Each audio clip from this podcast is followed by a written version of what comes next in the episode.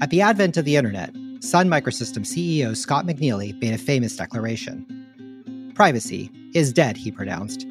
Get over it. It's a statement that still reverberates more than two decades later. Today, we spend more of our lives online than ever before. And that data on all of our digital activity dictates almost everything we see. As a result, it sometimes feels like your computer is spying on you, like it knows you just a little bit too well. And there can be benefits to sharing your data. Netflix suggests the next amazing show to binge. Amazon can tell you what TV to buy. And a certain incredible enterprise software company can tell you which data you need to use and how to write better queries. Amazing. Yet in the wrong hands, data can be used maliciously. When does suggestion cross over to being deception? Historian Yuval Harari warns us about the dangers of hacking humans, making people do something they otherwise never might have done. As data radicals, we have a responsibility to make sure we use data ethically and responsibly, while also giving our teams the information they need to create results. So, no, privacy isn't dead, but it is really, really complicated. And do you know who else didn't think that privacy was dead? Scott McNealy. Shortly after his infamous quote, he named Michelle Finneran Dennedy Sun's first chief privacy officer. Michelle is our guest on today's episode and a leading expert in privacy. She began her career as the patent lawyer and is the co author of the book, The Privacy Engineer's Manifesto. Today, Michelle is the CEO of Privacy Code and the founder of Privatus Consulting. She also was one of the first chief privacy officers and served as the CPO at Cisco and Intel. If you're having issues navigating the complexities surrounding privacy, or just want to understand more about the history of privacy on the internet, then this episode is for you.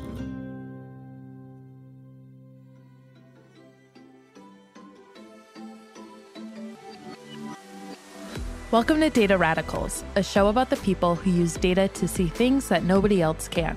This episode features an interview with Michelle Finneran Dennedy, CEO of Privacy Code. In this episode, she and Satyen discuss the evolution of the Chief Privacy Officer role, designing privacy policies, the blockchain, and much more. This podcast is brought to you by Alation. Data citizens love Alation because it surfaces the best data, queries, and expertise instantly. So you can stop hunting and gathering data for days and start driving value for your businesses in minutes. See why more than half of all Fortune 100 companies today use Alation. Learn more about Alation at A-L-A-T-I-O-N.com.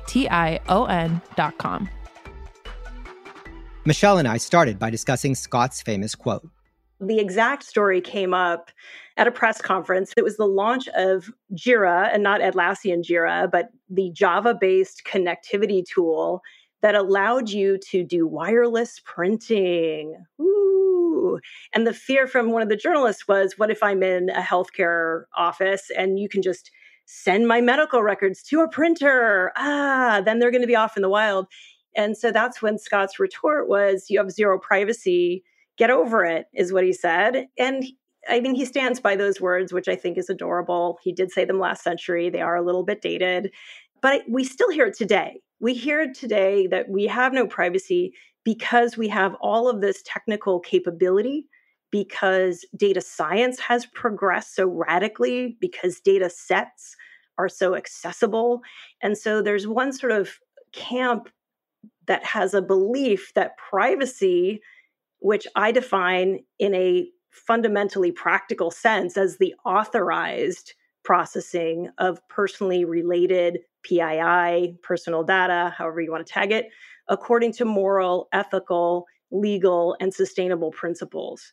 So if you follow the line of thought that privacy equals seclusion or complete sequestration, that's something that's very difficult to achieve if you want to be you know active in a community today if instead you follow the authorized processing according to principles argument of privacy it becomes a dynamic that is essential to culture and commerce and family life and just being an individual steering your little meat spaceship around the planet. So I can't see that how privacy, I can see how privacy can be perverted. I can see how privacy can be done very poorly, but I can't see privacy ever dying. This is an interesting point. So you're saying in some ways, Scott kind of had a point in the sense that, look, if you're a actor in society, whether you're swiping a credit card or visiting a website or doing anything that a modern human being would do, stuff's going to get recorded. You can't just like go live like a hermit in the forest and be a part of modern society. That which I think is fairly interesting point. But you're making then a second point, which is to say, so then privacy is really not about whether or not the data exists. It's whether or not it's treated in the appropriate way and processed in the appropriate way. That's right.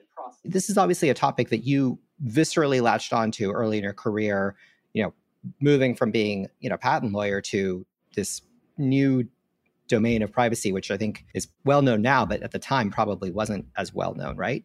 Not at all. what drew you to it personally? What was it that made you say, okay, I care about this and I really, this really matters to me? I joke that I was raised on a raised floor. My dad was in the Navy in the late 50s, early 60s and got his hands on compute, which is why he joined the Navy, in addition to like everyone was getting sent to Vietnam at the time. And so I literally grew up on a raised floor where he would take me to work on the weekends with him and working on the data center. He put in the first firewall into Corning Glassworks. He did the entire identity stack into United Airlines 20 years ago. And so he had this very deep technical side. His degree was in mathematics because they didn't have a degree called electrical engineering or computer science. And so later in life, when I was at Sun and handling trademark portfolios alongside this very unwanted thing called privacy, because our, our leader, our from the top, said this is something that's worthless. And so I looked at it through the lens of my own personal experience, understanding how difficult it is to keep a data center running, how complex, how difficult is the, the glorious field and underlauded field of data quality. And then everything came to a head for so many of us on 9 11. I was out on maternity leave. My older daughter was six days old I had booked my mother on flight 93 out of Newark. They were living in Princeton. And I said, "Mom, you know, I the baby's late. I really just needed a week alone with the baby. So why don't I get you off of the September 11 flight and put you on the 14th?" And that little data decision preserved her life for the next 16 years that she lived. Um, and so there I was. I'm like pumped up on hormones. I've got this six day old baby. My mother has just narrowly escaped being murdered by terrorists. I'm a New Yorker. So I'm watching the Cantor Fitzgerald. My roommate was at Cantor Fitzgerald in New York City. So there's all this stuff. And I'm thinking, for all of the stuff and the noise and everything else that was going on, there were sort of two messages in my head. One was the individuals that I watched die at Cantor were people to me each one had an individual. They weren't casualties or murder victims or terror victims. They were people with stories that had ended. And the other side is McNealy and, and Larry Ellison are on TV talking about how privacy is dead. Obviously, we have to, everyone give up your data. We have to hunt terrorists. And I thought, first of all, I've been in tech for long enough to know that more doesn't always equal more. More data was not the problem in 9 11. The lack of appropriate sharing and critical thinking about intelligence and risk in a modern society was what ultimately the congressional report had to say. And so it, it was literally on that day and the day after that Jonathan and I got on the phone and talked about pulling together a business offering that said, why have encryption if people don't matter? Why are we buying an identity management stack with audit capabilities if it doesn't matter? What are we doing with RFID, which was the sensor IoT of the moment, if it doesn't matter? And, and the answer was it, it mattered very much commercially. Billions and billions of dollars are being spent to know things in context building up the ad networks that now you know look like a google google or a facebook or an amazon those ideas were already in the wind and they were already in the data center and the data quality and data science people already knew about them and so we really were sort of sitting in this moment of time where it made sense to put together a business plan. And, and that's what we did. And then Scott, I, I, have to find the email. It's somewhere in the world. He said, Here's some rope, kid. Go hang yourself. You're the first CPO of Sun Microsystems. so that's how it all started for me. As the discussion around privacy has increased in importance, so too has the CPO role. I asked Michelle how the role has changed over the years. As the role has evolved over the years, there's a real differentiation. There are some chief privacy officers who are very content to be compliance people in the legal department and advise. So they sort of sit back and they say, here's here's my proclamation. Here's what the law says. The law is incredibly complicated. That's a super tough job. But I think the interesting thing, and this is where it crosses over with the data radicals community, is there's a new true C suite emerging here where a chief privacy officer is thinking about who should be authorized. What are our service offerings to create a community where my user is just as engaged in the provenance of their data as the capability of my data stores and systems and algorithms. The person has to be pushed back into the center of the equation. And when we do that, and when we have done that over the ages for many, many, many different types of technology, there's always business value there, as well as your values that you bring to the table. So I think the real CPOs today are business leaders, they're risk takers they actually are challenging norms of things that people expect about secrecy and sequestration and pure compliance and cost centers.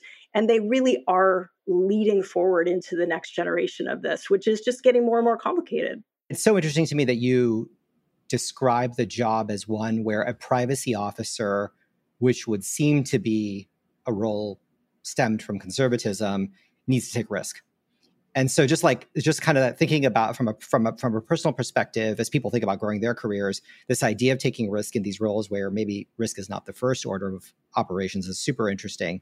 And i think the second is this idea of you know like okay well we we also have this you know opt-in of how to think about giving people the ability to declare and say where their data should and can be used. I think probably helpful then to maybe bridge to so maybe start with a very basic question. What is a data policy? Like what is a what or what is a what is a policy? Like what, what is a privacy policy? Like how like what yeah. like what is an example of that? Can you give us like three examples of that. People use these words and words like data governance and they get really meta and it's hard for people to understand what these things are this is where I go way old school. Like I go back to UML or C4.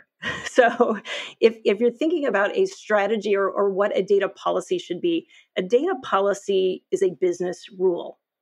And sometimes that business rule is because an external force says, I am the king of the EU and I do not like the US government. So transferring information from the EU to the US should be by default prohibited. And here are the rules if you would like to get on my little data ship and go across the pond. So having a policy from the highest level is you thou shalt not or thou you know will there there will be a large penalty or I can restrict your processing of this stuff if you don't. So that's an outside external thing saying when you transfer data, you have to have a, a, a, series of reasons and attestations and rules and practices in place so that a that that process is legal. Now remember my my my four horsemen of the non-apocalypse. Is one it has to be moral, second it has to be ethical, third it has to be legal, and fourth it has to be commercially sustainable.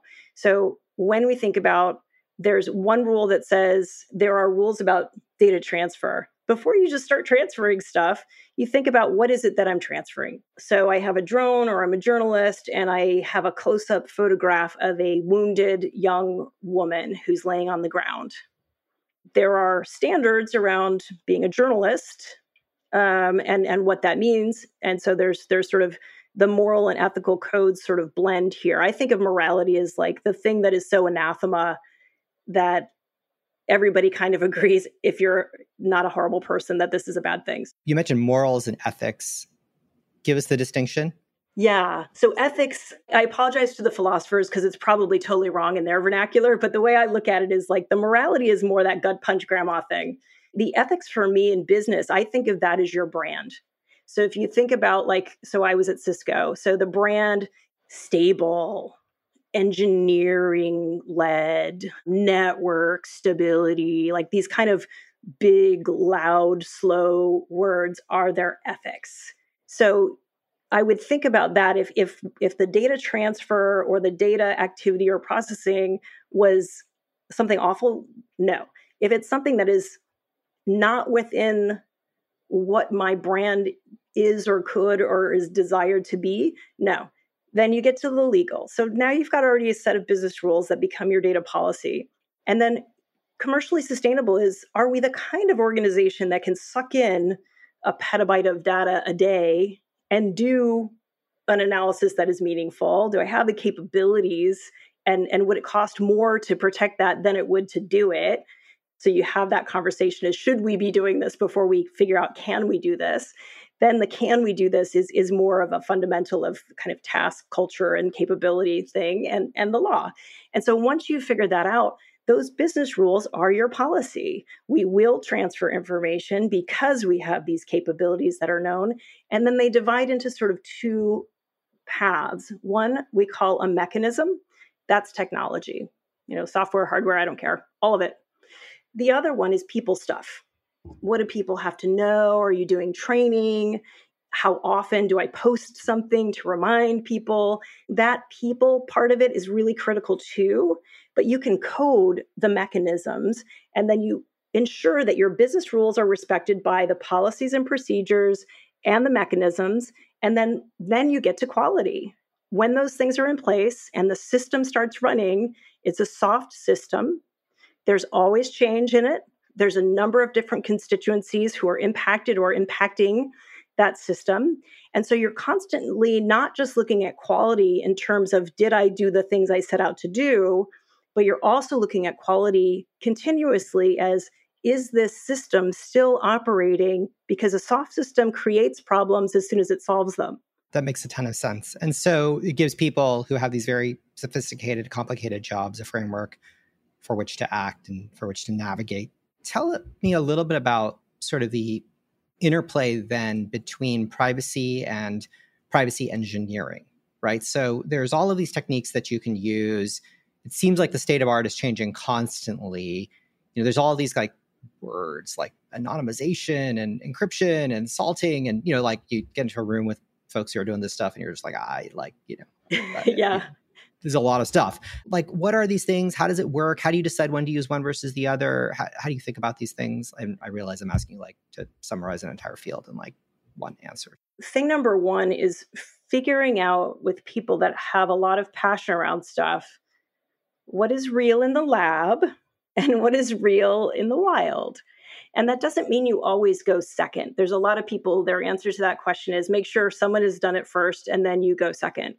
Sometimes, you know, it's been a little lonely out there, but I am not afraid to go first and try things and know that you're trying something first and try to do it as with, you know, as much sandboxing or, or safety as you can because you know you're running an experiment but do try some of the stuff that is now not just fiction or someone's PhD dissertation and figure out what what would that mean in the wild? What would that mean to govern?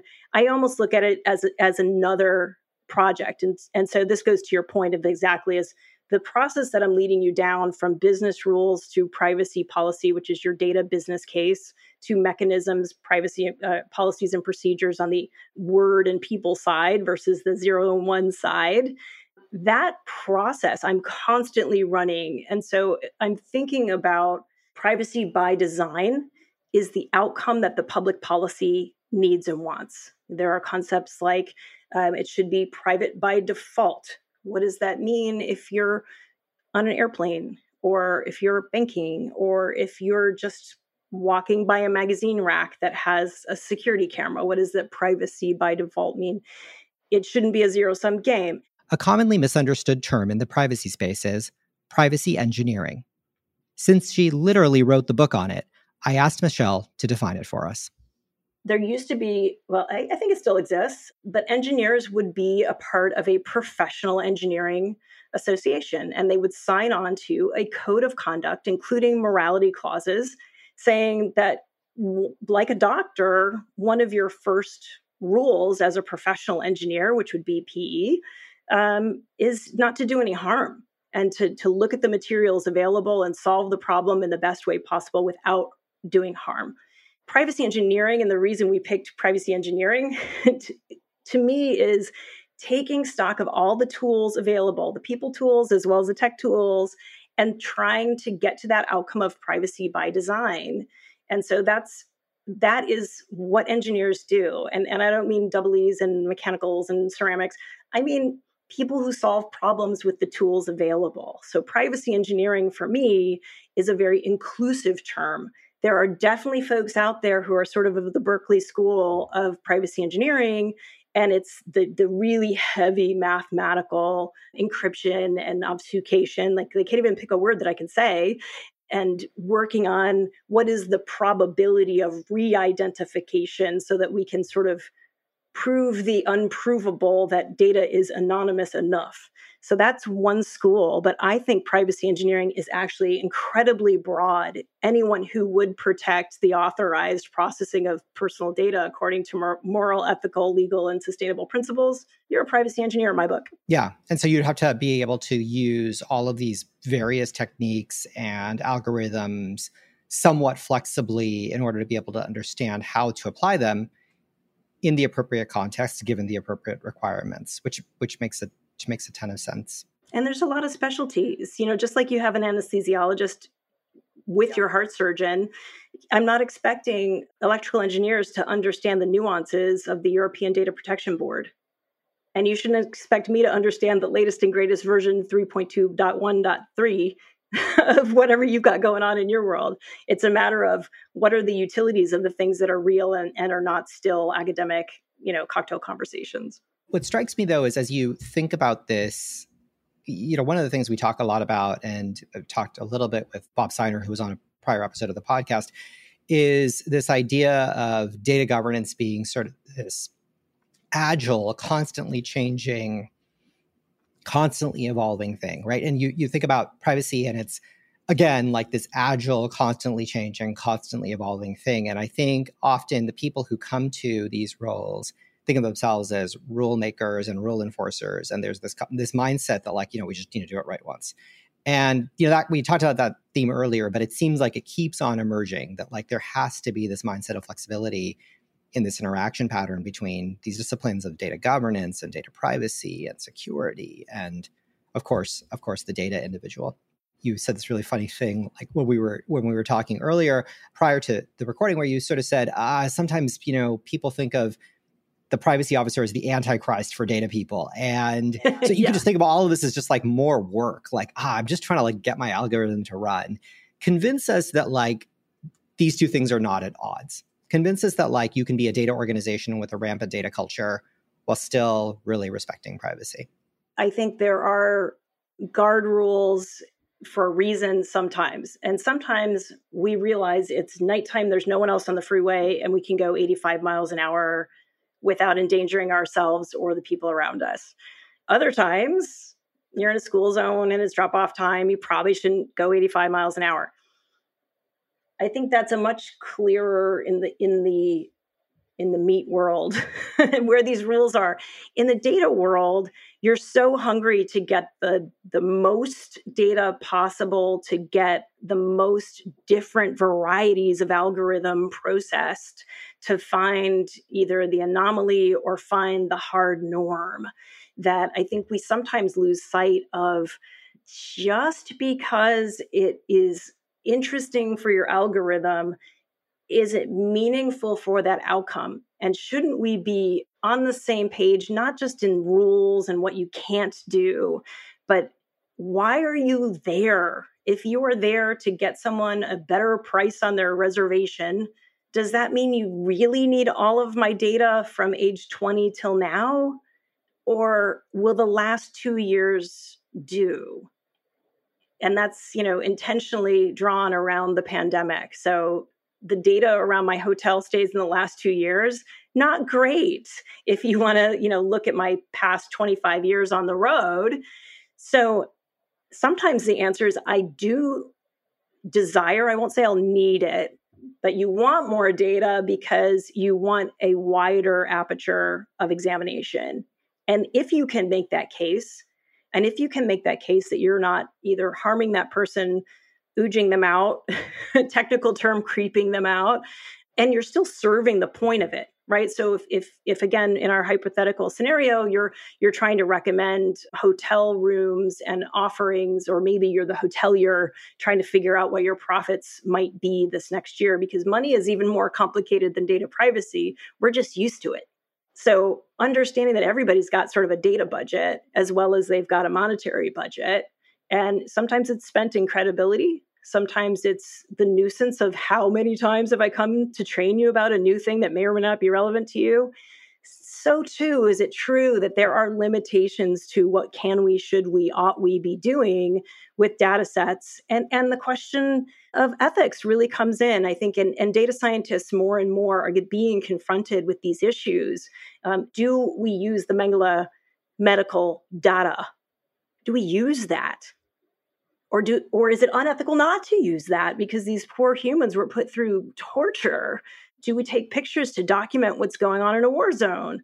Or are we aware that young children are being transported into human slavery right now in those same battlefields? And you're taking a picture of that comely young lady who's injured could be sacrificing her life for your need to have a view into a place where you're sitting from home and you're safe and you're watching them.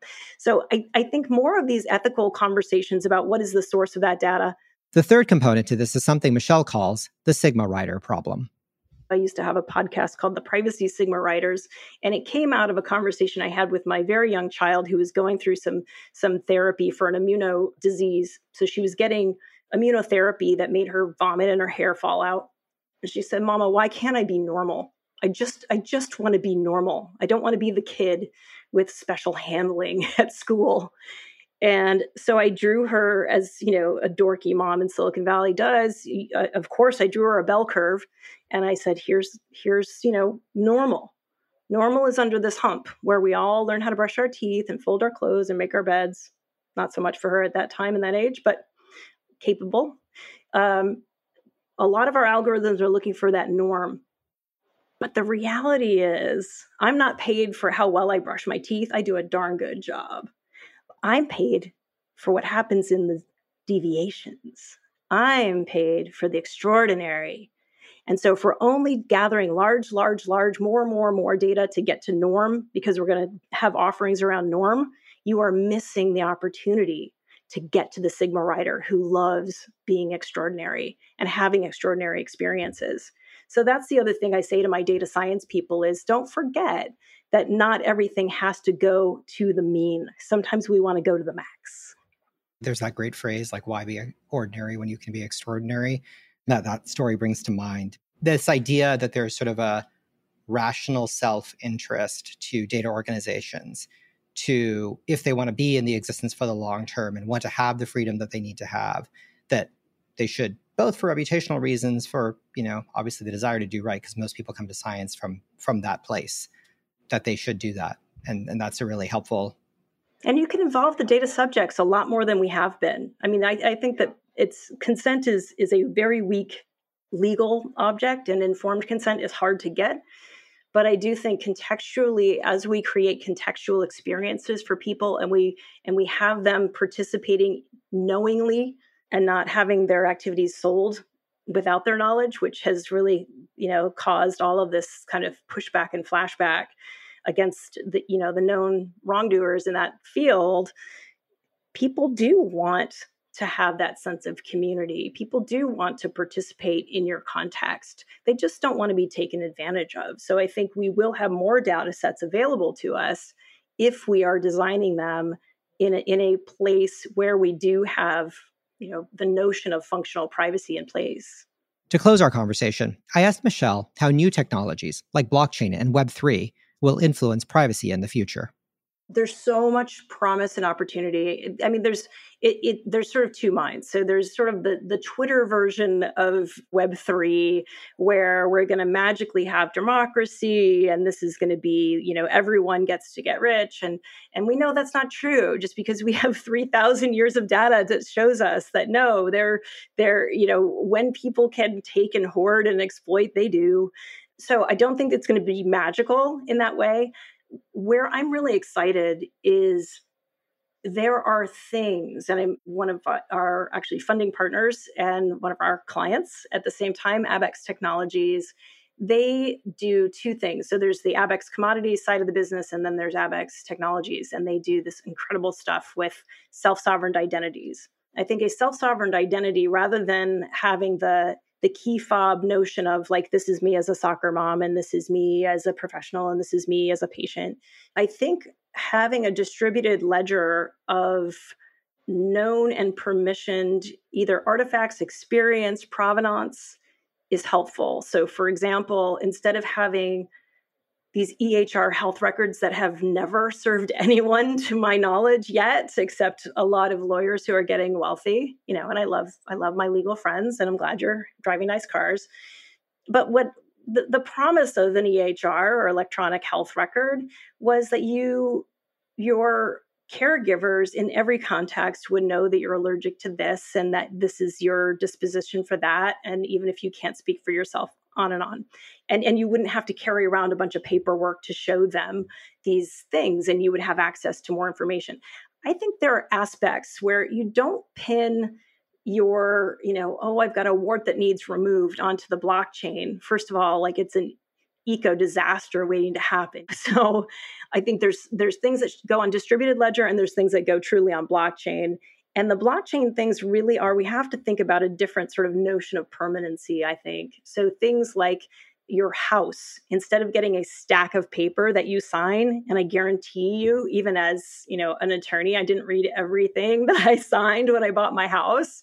There are aspects of who owns this house now and you know for the government to know whether i've paid my taxes or not or there are certain things that are operational that don't need to go on the blockchain whether i paid my taxes or not. But there are certain sort of things of truth that will always be true that during this time period michelle Finneran Dennedy and her children lived here on this place on the planet is something that you can tag. Now you don't need to have my name on that necessarily.